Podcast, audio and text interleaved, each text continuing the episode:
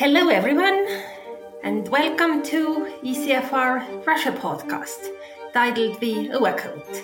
The Overcoat, as many of you know, is reference to Nikolai Gogol's uh, famous story about a small Russian bureaucrat whose dream is to have a good overcoat uh, and then he loses it. And our thinking is that captures a lot about Russian realities today and allows us to discuss multiple Russia related topics under this headline. Uh, today's podcast, however, is very close to original uh, topic by Gogol, we are going to discuss Russian bureaucrats and Russian uh, state system. And I have two excellent guests for that. Uh, with me is Mikhail Komin, who is ECFR visiting fellow, and Ekaterina Schulmann, one of the most famous uh, Russian um, political scientists, right? So, Ekaterina, you are based in Berlin now. What exactly are you doing? I'm trying to continue my work as a teacher and a political scientist in the face of being declared a foreign agent by the Ministry of uh, Justice in my own country. So I'm a non resident scholar at the Carnegie Russian Eurasia Center Berlin and a visiting scholar at the Freie University also in Berlin, as well as a professor in a KazGU Law University in Astana. These are some of my uh, current engagements. So basically, it's the same thing, but in different countries and sometimes in different language. Fantastic. Well, mm, I'm sorry about Russia, but Berlin is definitely lucky to have you, that I must say.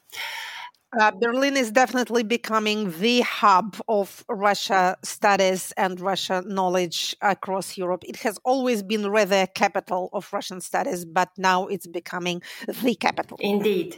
And Mikhail, say a few words of introduction as well. You have actually appeared in our podcast, so uh, seasoned listeners uh, should know you well already. But uh, anyway, for those who meet you first time, you are based in Vienna.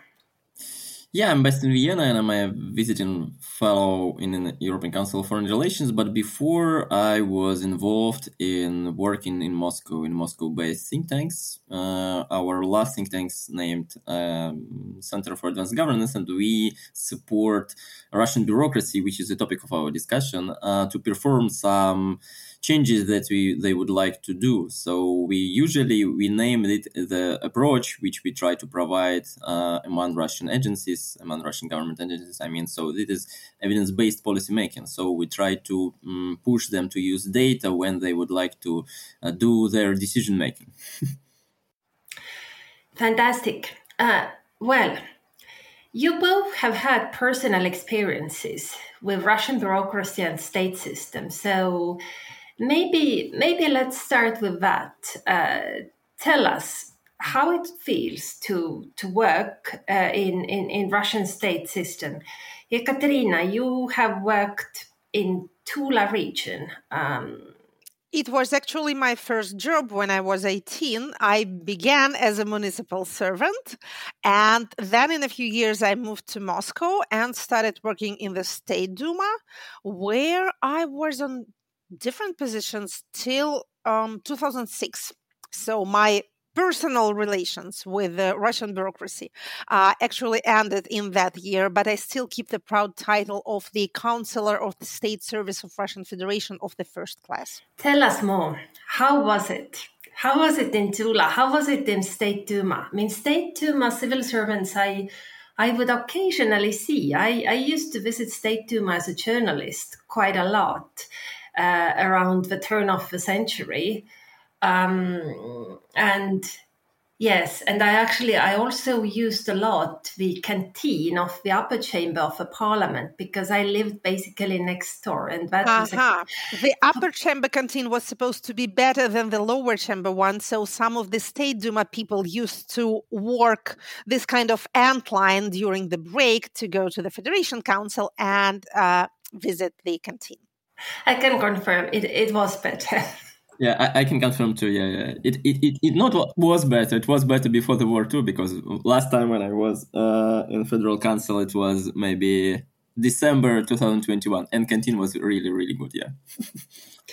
Yeah, I, I think things have changed. I mean, for me, it was easy to enter it with my journalist accreditation. Uh, it really was no hassle at all. Later, we visited it once more uh, with ECFR delegation. I think it was 2018. We went to see Sergei Kislyak. And then, of course, it was metal detectors, uh, document checks, quite time consuming procedure so you know you wouldn't just go for lunch. When when i started working in the state duma in 1999 i think this whole security thing was already emerging because of the terrorist threat uh, and then the che- chechen war and then came uh, 9-11 and it all was ramped up so it went from easy to to not so easy. But then again i had this little red book my my own um, personal id so i could enter. And what is tell us a few stories about your job and your colleagues. Um, what are these people like working for state duma for instance? What what motivates them personally? Is it you know, is it opportunistic motivation, trying to get closer to to power and bribes and so forth, or is it um, is it idealistic uh, desire to make uh, Russia a better place? You should remember that my personal experience as a civil servant came in a very specific historical period. As I said, I left in 2006. After that, I was a lot in the Duma, but as an outside observer, a consultant, an analyst, uh, a scientist, or as a teacher uh, who came with a group of students to show them uh, the Russian parliament. And in in the early zero years, there were not that much bribes going around, specifically in the State Duma. And since it was a parliament, it was a rather motley collection of people. Many of them just came with their deputies, with their political fractions, and served those people. So there was not much. Um, not much bureaucratic about them. My last position, though, in the State Duma was in the so called central apparatus which is a body which serves Duma per se, not individual deputies or fractions. I was an expert on the analytical department. And this is where I came perhaps closest to the bureaucratic bureaucracy, to the stable part of the apparatus that doesn't change with every convocation and doesn't depend on the will of any particular deputy. So these are the people who sometimes stay in the Duma for decades they may also be met with on the staff of the um, uh, Duma committees.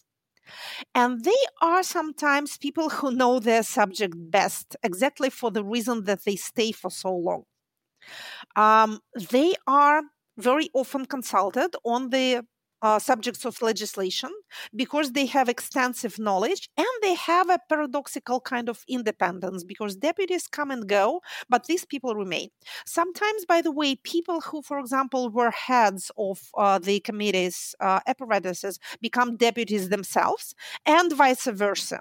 A deputy who loses elections such things have happened back then or were, were not chosen by their parties to run for the next uh, convocation. Sometimes they end up uh, on the on the apparatus of the committees.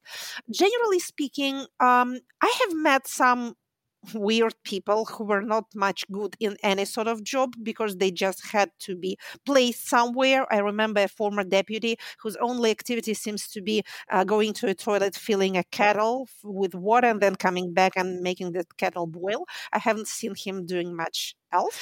Uh, again, in my personal experience of uh, working with my immediate colleagues or uh, people from the governmental structures uh, or even the presidential administration, although that's rather a different uh, pack of cards, I have not witnessed any signs of the so called negative selection. Um, many people were as I said, working on their subjects for many years, were quite competent, and their motivation would not be called either opportunistic or idealistic. They wanted to do their job. They wanted to stick to the rules. Um, there was not much enthusiasm as far as I have seen it. Enthusiasm was higher up among those people who immediately surrounded, well, the rising political stars of, say, the third convocation or the fourth, those that I have immediately witnessed uh, in the State Duma, because these people had ambitions, they had plans and hopes, they were thinking that their bosses will rise and they will rise with them. So there was there some enthusiasm to be seen. Further on, in the depth of the apparatus, there was rather the desire to do the right thing. Mm, I can't say live till the retirement age. Uh, the, by the way, the, the medium age was not that high. It was not a young team, uh, nor was it a, a, collection of old people just counting the days till till the retirement age strikes them. Uh, so it was, um, I think, surprisingly normal. That is nice to hear. Well, Mikhail, your experiences with state system are from much later era, so you can enlighten um, enlighten us on on what happened afterwards, how things changed. Yeah, yeah, um, but unfortunately, or not maybe unfortunately, in comparison with Katya, I wasn't an officially civil servant. Uh, but since I worked uh, in think tanks that helped uh, reform Russian agencies, I know um, the workings of the Russian bureaucracy quite well. Um, mostly, mostly we worked with the top middle level of bureaucracy, and mostly with the economical units inside of the Russian uh, system. Uh, but on one occasion, uh, we were so deeply involved in the work of the agency um, that we work closely with the ordinary civil servants too. So uh, a few years ago, uh, so it was 2019, I think, 2019, yeah. Uh, for six months, my main place when I work every morning was the accounts chamber accounts chamber this is the russian name of the supreme audit institution yeah so this is a body which need to which should help other russian bureaucracy to um, to observe how they spend the money in the right way or not in the right way. yeah, and we uh, helped accounts chamber uh, to do an internal transformation of the agency to make it more modern, um, the, to make sure that they use data, scientific method, methods of analysis when they're doing the audits, and so on and so forth. Uh, but this transformation also um, uh, cover not only the management level, yeah, but um, also uh, it uh, try we try to help in transition from the process management, which is called the process management, yeah, to the project management system. So it's quite quite the modern thing.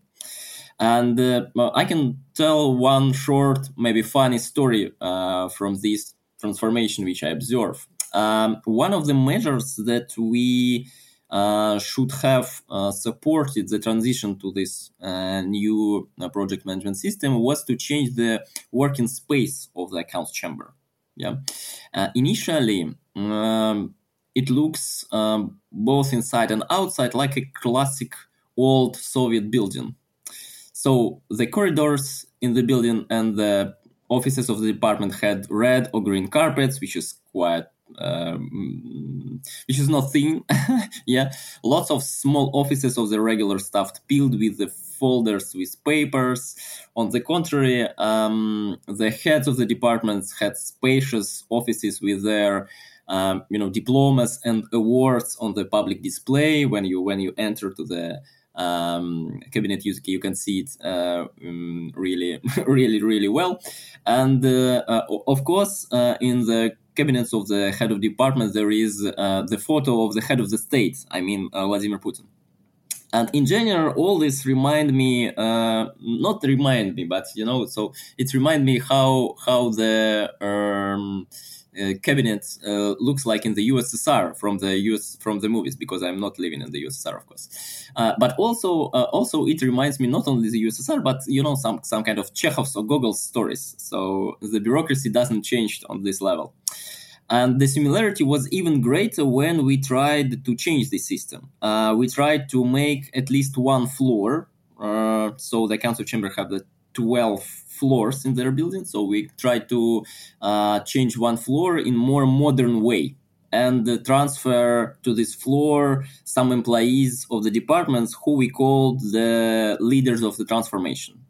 Um, so the leaders, leaders of the transformation, in other words, uh, is the people uh, who supported and carry out the changes in the departments. So they use with data, they try to use with data, they try to do the project management system, and so on and so forth. And uh, we were surprised when these people, uh, who in their words uh, were in favor of changes in auditing and, and other stuff, they tried to bring with all with them all their carpets, huge desks, huge wardrobes, uh, with um, arch, with documents, with all documents, yeah, that they have never used before uh, to this floor. And in general, these uh, six months of our attempts to transform the account of chamber were quite similar to the Chekhov's, Chekhov stories. But to be fair, the accounts of chamber um, is one of the most conservative Russian agencies. So other agencies uh, which I have mm, visited and which I worked uh, quite closely, like Ministry of Economy or Ministry of Digital- Digitalization, are doing much much better. So mostly um, the economical block of Russian government is quite uh, modern and competent and looks like like ordinary um, Western type of the bureaucracy. Let me put a word in the defense of uh, cozy little cabinets and paper folders and red carpets. In fact, they were quite good to work in. I personally much prefer them to the inhuman open space of the, of the modern office. At least you could have a door that you could close. So, again, something may be said in favor of this arrangement, too. Um, I would also add uh, maybe a point about um, Gogol and Chekhov and the, the inheritance of the the old tradition of Russian bureaucracy. All sorts of nonsense are being said about Russian traditions or specific values, and these are usually some things invented on the spot by the speaker of the moment for the needs of the moment. But Russian bureaucracy is actually quite an institution, and it, it, it may be closer to an actual idea of an institution as understood by political science than many, many other things existent or imagined to exist in Russia. Since Peter the first introduced the ranking system. Russian nobility has prided itself not on its birth, like in Europe, but on its rank.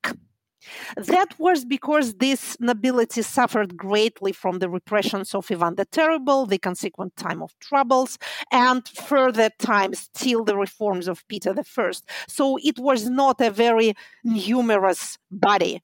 Many people, by the way, were added to it by colonization process. For example, Tatars or Georgians or some of the Caucasian people could become members of Russian nobility, but at the price of serving the state, either in the military or in civil service. So the place in society was dependent, as I said, not on lineage or birth, but on rank.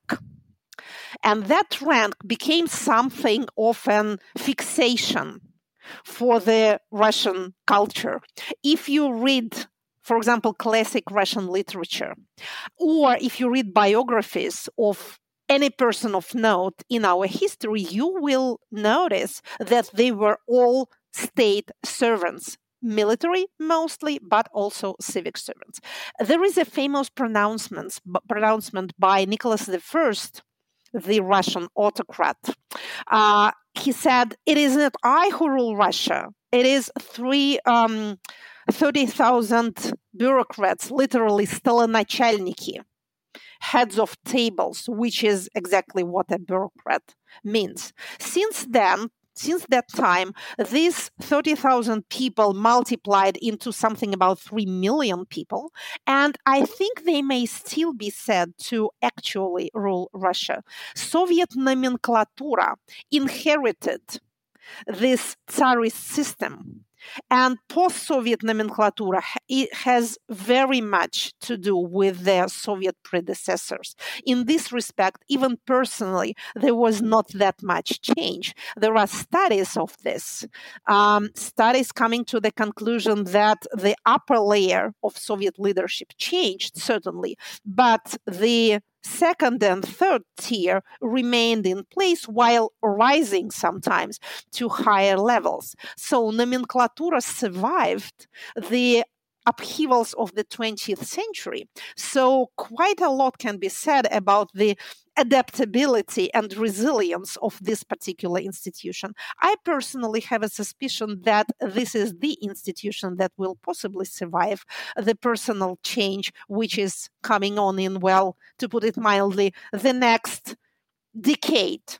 So, again, if we do have an institution in Russia, I would vote for bureaucracy as a rather stable institution, answering to the famous definition of a humanly devised constraint, which is how Douglass North defined institution. So, it is something that remains when people change, it is something that is impersonal rather than dependent on personalities. Yeah, I agree, of course, that the bureaucracy is real institution in Russia. Maybe one, only one real institution. Yeah, uh, but I think that this is not only the good um, side, as you, Katya, would like to highlight. Yeah, but this is all the bad side too, which I'm mostly personally tackle with uh, last years before the war yeah so and uh, bureaucracy of course would like to defend or uh, their own mm, you know opportunities and resources. And when you try to push them to do something in a new way um, or you try to push them to um, to use more modern methods of analysis or way of thinking or something like that. So this bureaucracy usually struggle with it and resist it. And they for example a lot of people from the accounts of chamber told us when uh, we tried to push them to some to do something new that okay uh, guys you will you would be there for a, mm, several months or for the half of a year but we was there before you. We were there yeah. after you. Yeah and we will we, and we'll stay after you are gone but what about this what about digitalization? Uh, isn't it going on quite swimmingly? Reforming russian way of governing well, the digitalization is um, one of the method which is really worked in the performing. I think in the reforming and in the performing of the reforms, uh, mostly because uh, it needs um, quite new people to do it, because all other. Um, uh, so not so young maybe and not so well competent uh, staff who are who were working in the Russian bureaucracy um, years yeah before in 19th or in the beginning of 2000s so uh, it is impossible for them to use the data for example and to understand for example how the data should be processed for for the for for the good digitalization. And so this is the reason why there is a new wave of the people who involved uh, in the R- Russian public government system uh, and who is responsible to the dig- digitalization. And this is the reason why, for example, uh, w- how Federal Tax Services is uh, the one of the one Russian body who is um, quite competent and do good reforms. Yeah, uh, under now uh, Russian Prime Minister Mikhail Mishustin, but before he was the head of this federal tax services. But not only not not only them, but for example, Rosstat. Uh, let's let's just underscore let's just underscore that this better performance of the federal tax service entails, for example, just um, taking money sure. from people's bank accounts, uh, yes, for tax purposes, and then uh, letting them protest if they would, or just let things be if they would not, which happens in Russia quite often people wouldn't do not like to meddle with the state bodies. So this efficiency has a dark sure, side to sure. it as well. We should remember it. But for the state, of course, it is efficient to get more money than to get less, no matter by what means, no matter with what degree of legality. And this is why the head of the federal uh, tax service actually became the prime minister of Russia. We'll see if he remains one after the presidential elections, whether his merits will be sufficiently recognized to um, entail a new uh, a new lease uh, in his position, but still. Yeah, from I mean, I observe Russian bureaucracy mostly from the foreign policy angle, um, and I I should definitely say that not all innovations are good. I mean, whatever you think of Russian MFA, and they can drive you crazy with their legalistic argumentation polished uh, to really masterful levels. But and and they they are also uh, they are supposed or at least they have the reputation to be that part of russian bureaucracy which drinks the most. Maybe it is undeserved. Is it? So kadri what was your observation? But yes well if they drink and and that really is a rumor about some of them but i would say that you know, if you talk with Sergei Lavrov, his memory doesn't show signs of excessive drinking. I would... He's he's a minister. A minister is not a bureaucrat. He's a politician.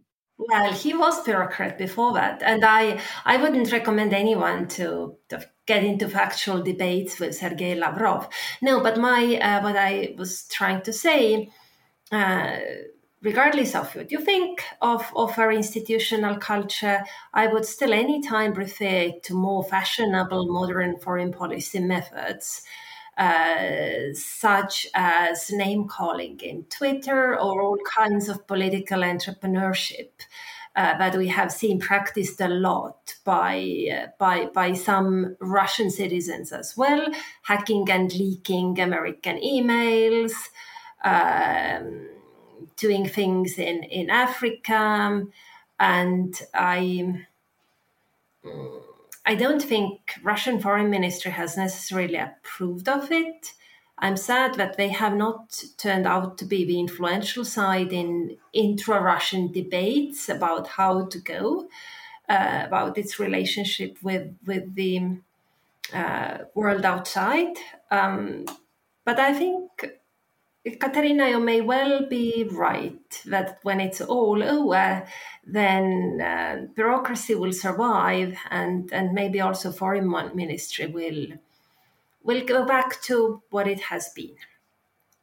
How, though, the question we um, we, we we wanted to tackle a little bit: How has the war affected Russian bureaucracy? I mean, it changes all the time. Katerina, I remember listening to your lecture in London where you also outlined some changes to bureaucracy, how the number of people who serve, you know, the sort of head of department is growing and lower levels are shrinking. So in many institutions, I remember very clearly your description. You, you said they they remind you of a people with big head, thick neck, slim legs but that was when uh, back back in probably 2018 again or something. So how has the war affected it? I don't think that this tendency was much affected by the war. The proportion is still, well, disproportional. And for example, although the uh, Minister of the Interior would not strike you as a typical example of bureaucracy, but with them, with the police, uh, this disproportionality is very striking. And here, war has, of course, dealt uh, a blow, so they don't have enough people on the ground now that some of them, uh, by their own will or by necessity, went to war and were killed or disabled. Uh, and of course, the upper tier has not suffered in this way, so this thick neck is growing ever thicker, while the, the legs uh, are growing smaller and smaller and more fragile.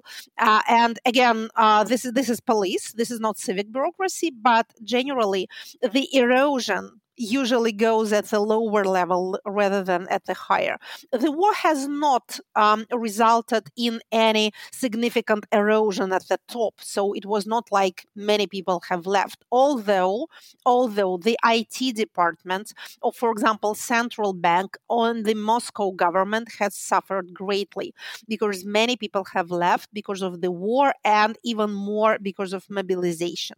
But in terms of personnel composition, I don't think that much has changed. Mobilization was a blow, but many ministries, like, for example, the Ministry of Information and Digitalization, managed to defend their staff through guarantees against mobilization. Um, generally speaking, those who have stayed in their places, and that's the majority, have managed to somehow adapt to this new war situation. Uh, what I'm watching is the behavior of regional bureaucracy, which I think played quite a role in keeping the situation on the ground stable and what is even more important of keeping this picture of business as usual, which is of such paramount political importance, both to Russian leadership and to the Russian people. We see every month uh, how much energy is spent both by the political system and by society in general in pretending that nothing special is really happening. And here, bureaucracy has really been instrumental, both by its regular nature, by the regularity, which is the very soul of bureaucratic work, and by its capacity to continue in the face of well, external pressure, internal sometimes very chaotic developments. So, for better for worse, I do think that it was and remains this bureaucracy, specifically civic bureaucracy, uh, financial economic block, financial economic management, um, people in the economic ministries, and people in the regions and municipalities that have managed to keep the situation at least um, so stable as to produce the impression of stability, which is even more important than reality uh, in the social sphere. Mikhail, you are actually doing a research for ECFR about uh, Russian bureaucracy and war. What are your findings? Yeah, uh, but I would like maybe to to start from the development what Katya um, told us. So um, it seems to me that the main thing that we see at the end of the second years of the Russia's war in Ukraine uh, in the Russian government system uh, that the Russian state government is um, in the in the process of the normalization or routinization of the war. On the one hand, uh, the war has become only you know another or next crisis for them. Uh, the Russian economy has been in a state of the crisis and reaction to it since 2008. So, like w- when it was the uh, the world financial and economical crisis. Then in Russia there was a crisis in 2014 after the annexation of the Crimea, and then it was the pandemic, and so now uh, there is a new round of crisis, and the bureaucracy treats it exactly as you know the, the, the another one bad situation. Yes, of course, it is the biggest and maybe the deepest crisis that they tackle with, but nothing unusual for them. And uh, uh, that is why we see that after the shock of the first weeks or maybe even days of the war, um, the rest of the Russian agencies are working as usual. So they write programs, adopt new budgets, yeah, implement the projects. Um, only now all these projects maybe are aimed either at increasing Russia's military potential, um, but um, much more often at mitigation the consequences of the war in the um, some spheres, in the various of spheres, economy, social sphere, education, science, industries, and so on and so forth. But it is only on the one hand. On the other hand, and of course, um, the war was has caused a certain transformation of both the positions of the groups or agencies um, inside of the bureaucratic system itself and the position of the bureaucracy inside of the entire Russian elite. And my research, which you refer, Kadri, to, um, I conducted it during this year and a half, and uh, um, after the breakup of the war, um, I collect some in-depth, semi-structured interviews with Russian officials from mostly from the economical ministers, Ministry of Finance, Ministry of Economical Development, Central Bank, Ministry of Fi- um, uh, uh, Ministry of Digitalization, Federal Statistical Services, something like that. Yeah. So these ministers are usually called technocrats in Russia, especially recently, especially last years. Uh, and this word means that they are quite competent in economic management, as Katya told us. And uh, as a rule, they were oriented in the development of Russia. Yeah, they see the development of Russia. The role model for them um, is the Western countries, primarily the United States and Germany. So, and I have collected more than uh, 50 interviews with the representatives of these groups. And the main conclusion that follows from this data uh, is that um, I see the growing of self confidence and self awareness of these group technocrats within the Russian elite. Uh, if before the war they believed that they fulfilled, okay, maybe an important but very limited function mm, within the Russian government system, now they see that their capabilities, their opportunities uh, have expanded a lot. And uh, they not only decide, for example, on a on a uh, size of the central bank's key rate, yeah, but also figure out how not to let the remaining Western companies leave Russia, yeah, to to to to make this system uh, how it will be working. Uh, they involved in the relaunch of military or war-related industries a lot, especially the people from the Ministry of Economy and Ministry of Industry. Um, mm, Ministry of Digi- Digitalization create a really large register of Russian conscripts, yeah, uh, according to the president's decree uh, after the mobilization, and so on and so forth. So there are a lot of um, opportunities for them. Uh, there are a lot of new projects uh, that d- demonstrate the new demand of the um, competent Russian bureaucracy to do some related to the war stuff. And this leads to the fact that the group of technocrats, uh, which used to be highly fragmented, um, before the war, I mean. So, like the rest of the Russian elite. Now uh, they develop some kind of group identity and they hope to play an increasing role within the Russian elite. And they hope that Vladimir Putin uh, will give them the opportunity, new opportunities after the president election, which was happen, which will happen in 2024 and the next year. I mean, and one of my respondents in the recent interviews even stated uh, that uh, he believes that uh, for Putin's technocrats are now almost as important as their uh, security agencies, as Siloviki.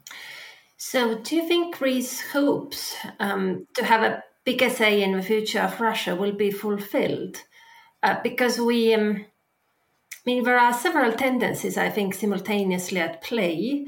Uh, on the one hand, we have long been expecting Russian system to, yeah, get a bit more meritocratic and and then in in in some areas or some levels that is happening. On the other hand, what we also see is that many loyalists are um, appointed to key positions, and not just loyalists, but actually children of, of a current power holders and friends, etc.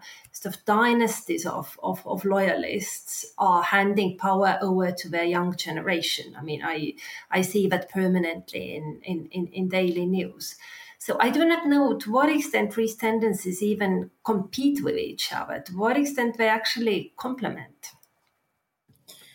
I'm not sure that they, they compete with each other because you know it, it is happening in the separate levels. So what I'm speaking about, I'm speaking about you know the the middle bureaucracy. Yeah, uh, this position is not so interested by the children of the real Russian elite like Patrushev or Kirienko. So it's they're not so interested in it. Yeah, they're interested in the like a politician level. For example, you know that the son of the uh, Patrushev, who is the head of the uh, okay um, who is really in the inner circle of uh, Vladimir Putin. His son is the um, head of the Ministry of the um, of Agriculture. Yeah, the Minister of Agriculture. Thank you, thank you, Katya. Yeah, uh, or for example, um, the son of um, deputy head of the present administration, Sergei Kirienko. Yeah, his son now in heritage of the big Russian company. Uh, the Russian Facebook, yeah, the Russian the, the Russian version of the Facebook, VKontakte. So they are interested in some kind of assets that they can be uh, involved more but the tendency which i try to describe and which i refer to and uh, uh, according to my research yeah which research is devoted uh, to uh, but it is mostly um, it is more or less um, the the systemic thing. Uh, I try to describe the systemic thing, and I think that's okay. Maybe uh, in some level, uh, the top of Russian bureaucrats, uh, top Russian technocrats, like um, for example uh, Elvira Nabiullina, who is the head of the central bank, or Anton Siluanov, who is the head of the Ministry of Finance. So maybe they are really uh, so compete with Dmitry Patrushev and Sergei Kirienko sons to to their positions in the future. But for now, uh, they're um, competent. Um, they're compete with, with, each other on the a different level.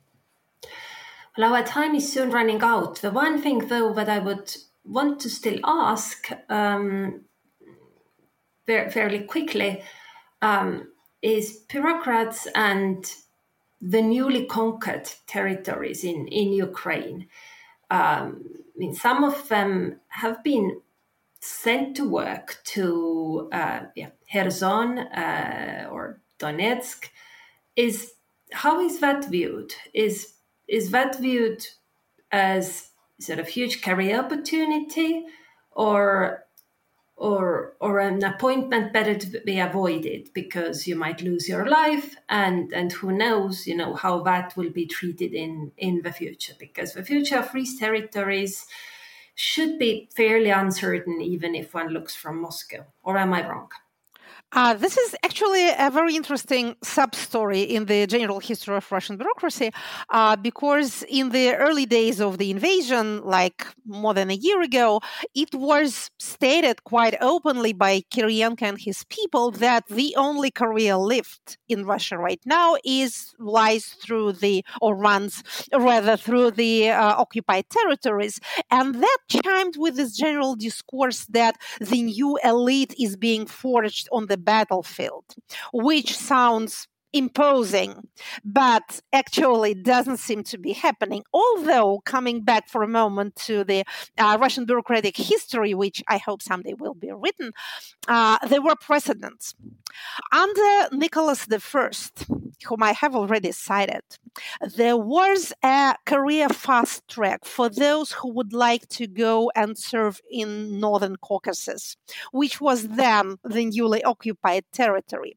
So there was even this term Kafkaskian assessori, Caucasian, uh, well, state servants, which was rather an, a, a, derisive term for those who made, uh, who jumped through uh, a few steps on this bureaucratic ladder too quickly. So they came there for like three years and then went back to proper Russia with their newly earned honors. So the same kind of thing was visualized uh, for Donbass generally. But now, more than a year hence, we can see that this doesn't seem to be happening. Well, uh, to be fair, two people, Kirienko's appointees went for a few months to, I think, one to Zaporizhia and another to uh, Kherson region, and then came back and were appointed governors, one to Omsk Oblast, another to uh, Chukotka. But neither of these positions are that desirable. So, what the ambitious nestlings of Kirienko, people who went through the Leaders of Russia competition and who studied in the School for Governors in uh, my former um, university, the Presidential Academy, what they want is not going to Chukotka.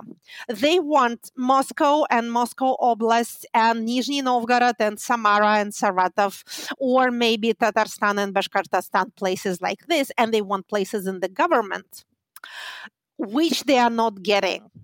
So, yes, some people do go to the so called new territories, quote unquote, in search for higher salaries. The payments are doubled, sometimes trebled compared to those on the mainland, rather than for career promotion. So it will better serve your turn to go there as, I don't know, an electric engineer for example, to the restoration of Mariupol, to work there for, for some time, make a bit of money, and then come back before your head explodes because a HIMARS has landed somewhere near you, rather than to try to make it into a career platform.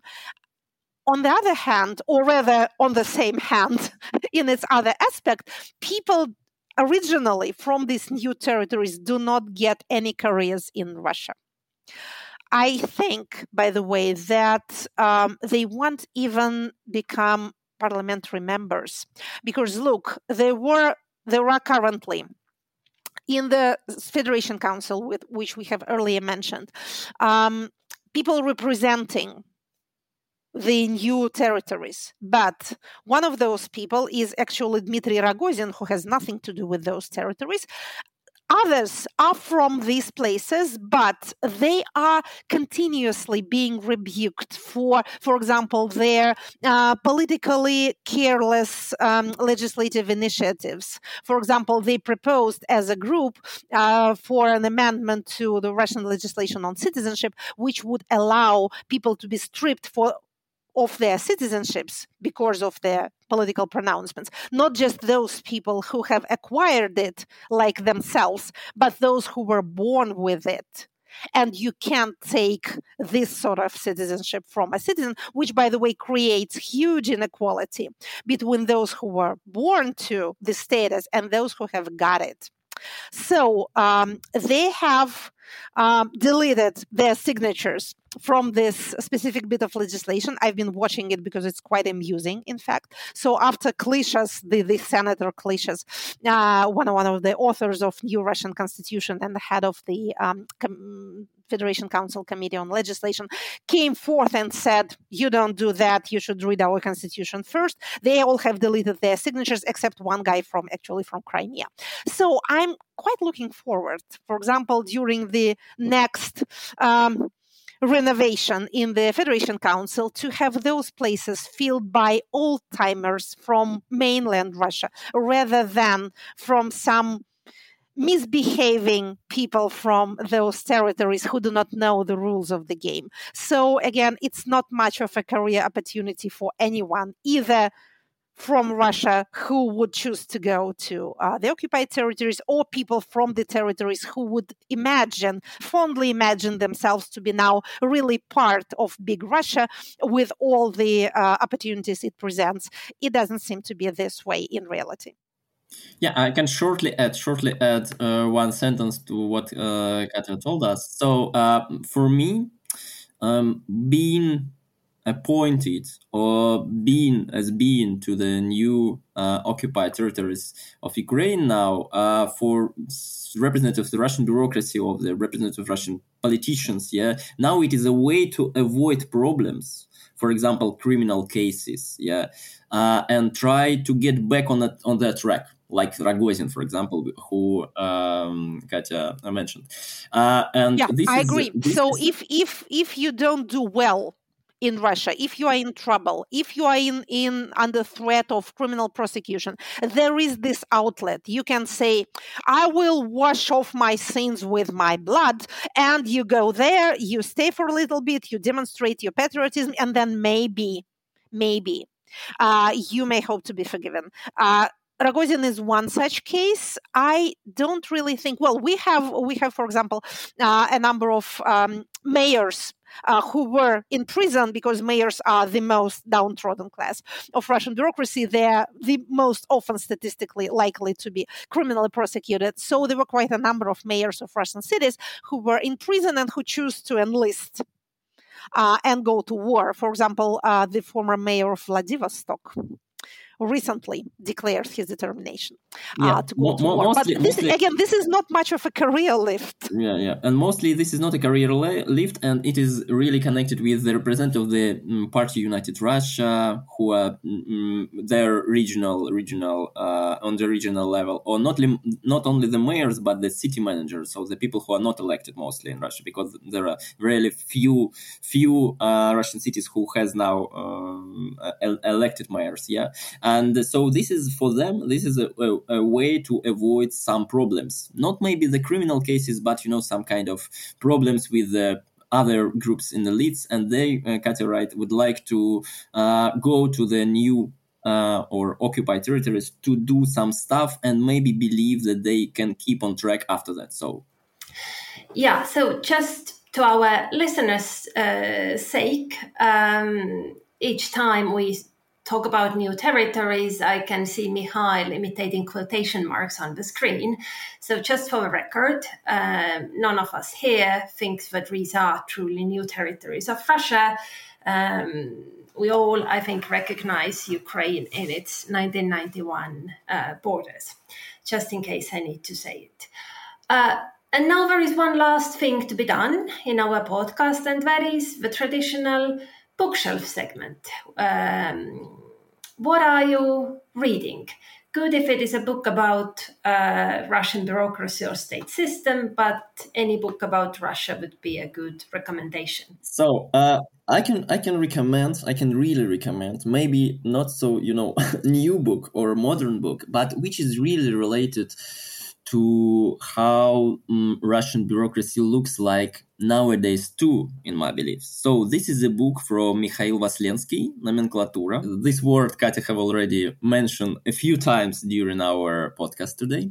And uh, Voslensky tried to describe, you know, the, the practices which Soviet nomenklatura have had um, in their relationship with the state, in the relationship with each other, and other stuff. So, um, and it is interesting uh, when I'm uh, so I, am reading it. Um, I was reading it um, a few years ago when I have already involved and see how Russian democracy works, and it is interesting that uh, I see a lot of in common when um, uh, for example, described uh, how the offices of the Russian government looks like, I see the same pictures uh, of the offices when I visited. Yeah. So, for example, when he described um, uh, the relationship between and a hierarchy inside of the Soviet bureaucracy. Uh, I see the same thing in the Russian bureaucracy nowadays, and so I think this is which is related to what uh, Katya have already mentioned. I mean, so this is uh, the bureaucracy is really Russian bureaucracy now is really